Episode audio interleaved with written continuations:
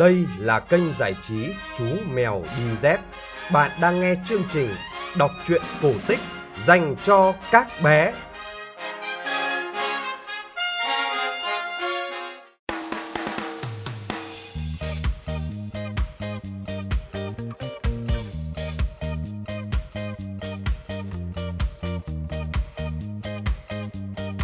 À nhí Hasio, Các bạn nhỏ ơi Chúng ta lại gặp nhau trong chương trình kể chuyện cổ tích phát trên kênh giải trí Chú Mèo Đi Dép. Tối nay chúng ta sẽ cùng nghe chương trình số 279 Quý vị phụ huynh nhớ like và chia sẻ cho mọi người cùng biết để kênh Chú Mèo mau lớn nhé. Để ủng hộ chương trình, quý vị phụ huynh có thể donate vào tài khoản ngân hàng Tiên Phong Banh 000 1600 8001 Chủ tài khoản Nguyễn Phong Anh.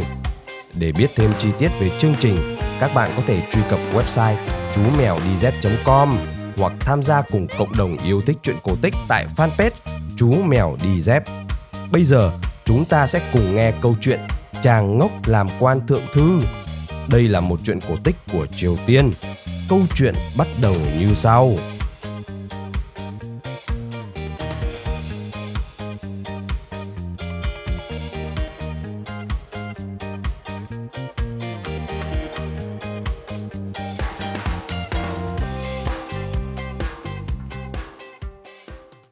Thuở ấy, ở một vùng núi xa xôi, có một chàng tiều phu sống cùng người vợ hiền.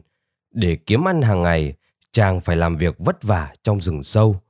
Từ hồi con nhỏ, chàng trai thẳng thắn, chính trực và lương thiện này đã suốt ngày chỉ ở trên núi làm việc từ tinh mơ tới lúc mặt trời xế bóng. Trong những điều kiện như vậy, làm sao chàng có thể đến trường và tiếp thu kiến thức được? Thế nên, chàng chẳng mấy hiểu biết về thế giới xung quanh và dân làng mặc nhiên coi chàng là một chàng ngốc. Một hôm, trên đường xuống núi về nhà, lưng đang gùi một bó củi khô lớn, chàng Tiêu phu bỗng nhìn thấy một đoàn quan binh đang long trọng tiến lại gần. Quan tuần phủ quyền cao chức trọng đang ngồi trên kiệu được bốn người khiêng, theo sau là một đoàn tùy tùng hộ giá. Các cung thủ vung roi ra dẹp đường, Tránh đường cho chúng ta đi, tên vô tích sự kia, ngươi không thấy quan trên đang đến à? Bọn chúng quát nạt chàng tiểu phu.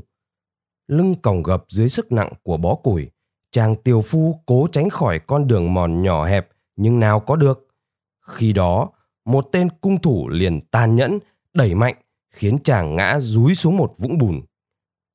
Khi nhìn thấy vẻ ngơ ngác của anh tiểu phu đang cố sức đứng dậy cùng bó củi nặng, Viên quan phủ cười khẩy. Ha ha, các người nhìn vẻ mặt của tên ngốc kia kìa. Chàng tiểu phu tức giận nghĩ thầm. Thật đáng xấu hổ, đám người vô lại. Sao các người lại dám cư xử bỉ ổi nhường ấy đối với một con người cơ chứ? Tuy nhiên, chàng cố kiềm chế, không phản bác bằng lời. Sự sỉ nhục đó khiến chàng bị tổn thương đến mức buồn gắng gượng để rời khỏi vũng bùn nữa chàng cứ nằm trong vũng bùn như thế, suy ngẫm về sự bất công ở đời. Một lúc sau, có người hàng xóm bắt gặp chàng vẫn nằm nguyên giữa vũng bùn. Người đó hỏi, anh đang làm gì mà đầm mình trong bùn thế? Chàng tiều phu kể lại cho anh hàng xóm nghe đầu đuôi câu chuyện.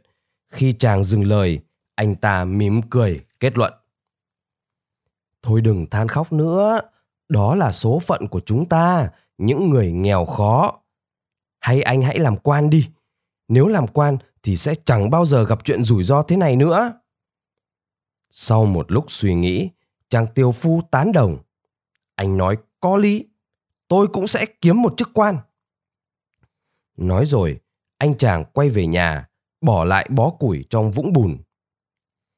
Khi nghe chàng tiều phu kể lại câu chuyện về cái quyết định sẽ làm quan của chàng ta, cô vợ thốt lên chàng mất trí rồi à.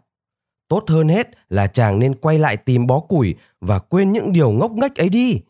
Một anh tiểu phu mù chữ như chàng, làm sao có thể trở thành quan trong triều được? Nhưng từ đó trở đi, chàng tiểu phu chỉ còn mỗi ý nghĩ ấy trong đầu. Ngày nào chàng cũng vào làng, hỏi han xem làm cách nào để có được một chức quan tương đối. Một người tuyên bố cậu cần học thuộc rất nhiều sách thánh hiền và phải trải qua các kỳ thi một người khác vừa nói vừa cười ừ, à, hãy đi chu du khắp nơi biết đâu cậu sẽ nhặt được ở đâu đó một chiếc mũ lông chim như các vị quyền cao chức trọng vẫn thường đội ý. Ông trưởng làng gợi ý, giọng nửa đùa nửa thật. Phải đến kinh thành, lê la ở đó ba năm, cuối cùng kiểu gì họ cũng sẽ cho cậu một chức quan. Quả thật, ai mà chẳng biết những tên chọc phú thường dành thời gian lê la tiêu khiển đêm ngày ở hoàng cung những mong được ban phát cho một chức quan. Ấy là một tệ nạn thời đó. Nhưng anh chàng tiểu phu lại tin là thật. Đấy không phải là một ý tồi đâu nhé và không chút chậm trễ anh chàng lên đường đến kinh thành. Chàng đào một cái hang phía sau khu cổng thành để làm chỗ ngủ rồi lang thang ra phố. Kể từ hôm đó, dân chúng ở kinh thành được chứng kiến một cảnh tượng bất thường. Dọc theo những con phố quanh khu hoàng cung cũng như ngoài chợ, một anh chàng nghèo khổ, áo quần rách bươm, lê lết trong bùn đất. Anh chàng tiểu phu vốn chất phác đã hiểu lời khuyên của ông trưởng làng theo nghĩa đen. Người ta đã khuyên chàng lê la ở hoàng thành trong ba năm thì chàng cứ thế lê la thôi. Suốt cả ngày, chàng lăn lộn trên đường, theo kiểu bọn trẻ con vẫn thường lăn trên cỏ. Mấy người bán hàng ngạc nhiên. Anh chàng điên dở này làm cái trò gì thế? Sao anh ta lê lết thế trong khi chân cẳng chẳng làm sao cả nhỉ? Một bà cụ trả lời. À anh ta quả quyết là lê la như thế trong ba năm, anh ta sẽ được ban một chức quan đấy. Thật là ngốc mặc kệ những lời chế giễu, mắng chửi hay trêu chọc, chàng tiều phu cũng chẳng hề để tâm. Tuần này qua tuần khác, chàng lăn lê trong bụi, trong bùn đất, khắp các phố phường. Buổi tối, chàng đi xin chút gì ăn, rồi về ngủ trong cái hang sau cổng thành, để rồi sáng hôm sau lại vội vã ra chợ, mặc trời nắng hay mưa.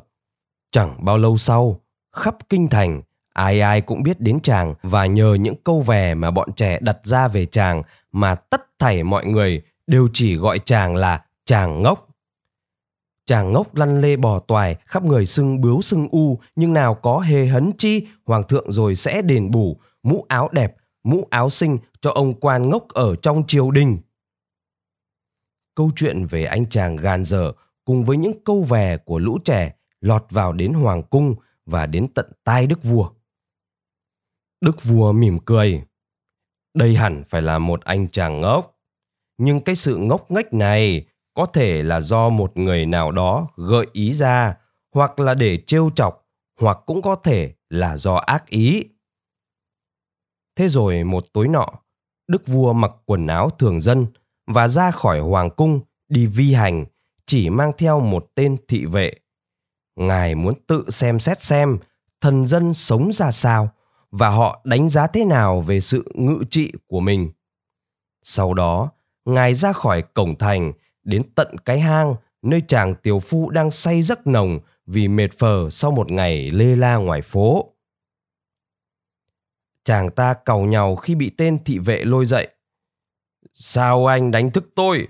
Anh không thấy tôi đang ngủ à? Khốn khổ thay cho chàng tiểu phu. Làm sao chàng có thể tưởng tượng được rằng cái người mặc áo choàng trắng, quần ống rộng, đi đôi dép rơm cũ kỹ kia lại chính là đức vua cơ chứ? nhà vua liền hỏi này nghe nói anh lăn lê trên đường để được làm quan trong triều điều đó có đúng không? Chàng tiểu phu đáp lời đúng rồi tôi sẽ có được chức quan đấy. Vua lại hỏi thế anh muốn làm quan gì?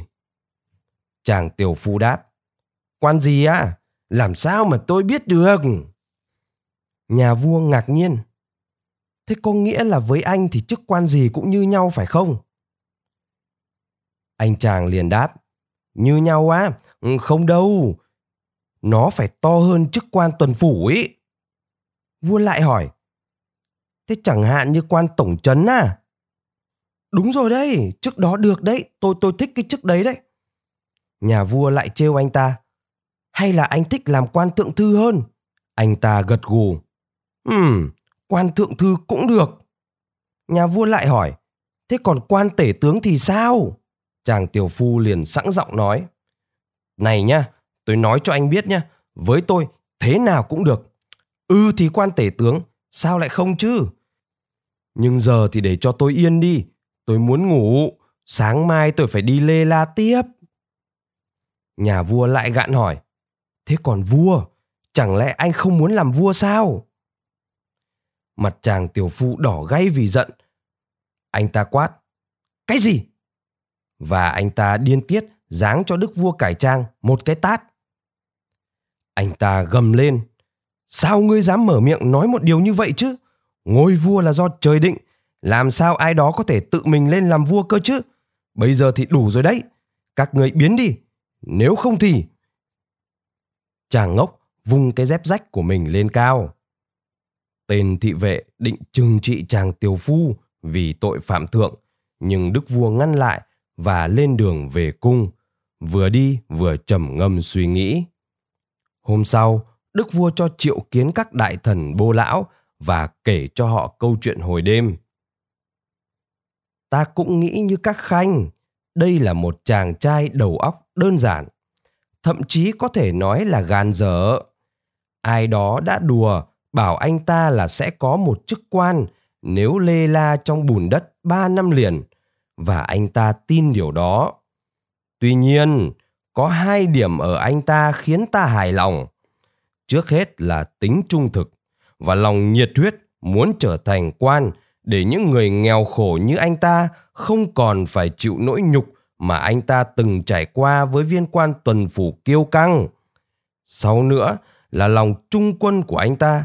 Nếu các khanh được chứng kiến anh ta đã chứng minh lòng thành kính của mình với quân vương hăng đến mức nào.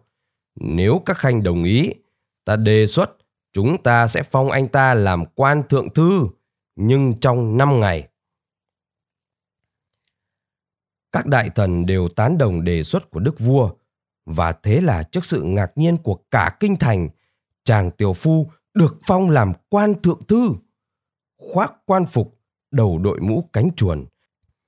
Chàng tiểu phu được vinh quy về làng, theo sau là một đoàn tùy tùng hộ tống. Chàng ngồi trên kiệu, vẻ mặt trang nghiêm và tự hào vì đã thực hiện được dự định của mình. Khi đoàn rước đi đến một con đường núi nhỏ hẹp, một anh nông dân lưng gùi một bó củi nặng đột nhiên xuất hiện trước mặt họ. Thấy đoàn rước linh đình như vậy, anh nông dân khốn khổ, hoang sợ và cố gắng nép vào bên lề đường, loạn choạng vì gánh củi nặng trên lưng mấy tên cung thủ cầm roi ra trong tay đã rợm bước tiến lên, miệng quát tháo. Nhưng chàng ngốc thượng thư phản ứng quyết liệt. Chàng hạ lệnh dừng kiệu và tránh đường cho người dân nghèo. Chàng nói, anh nông dân khốn khổ đó đã vác nặng thế rồi, sao phải khiến anh ta lo lắng thêm nữa? Thế là chàng ngốc chỉ làm thượng thư trong 5 ngày, nhưng với chàng thế là đủ lắm rồi làm quan chẳng khiến chàng vui và cái chức đó đối với chàng còn nặng nề hơn một bó củi. Ngay khi thời hạn kết thúc, chàng vui vẻ thay bộ quan phục tuyệt đẹp và chiếc mũ cánh chuồn bằng bộ quần áo rách dưới của mình. Tay cầm rìu, miệng hát vang, chàng sung sướng trở lên núi. Chàng thỏa mãn với ý nghĩ mình đã cho các quan thấy ngay đến một tiểu phu bình thường cũng phải được đối xử như một con người và từ đó trở đi chàng tiểu phu không bao giờ còn có mong muốn làm quan nữa Các bạn vừa nghe xong câu chuyện cổ tích Triều Tiên có tựa đề Chàng ngốc làm quan thượng thư. Chuyện được phát trên kênh giải trí Chú Mèo Đi Dép. Kênh giải trí Chú Mèo Đi Dép đã có mặt trên Spotify, Apple Podcast và Google Podcast. Quý vị phụ huynh nhớ like và chia sẻ cho mọi người cùng biết để kênh chú mèo mau lớn nhé. Chúng ta sẽ gặp lại nhau trong chương trình kể chuyện lần sau. Còn bây giờ, xin chào và chúc bé ngủ ngon. Annyeong!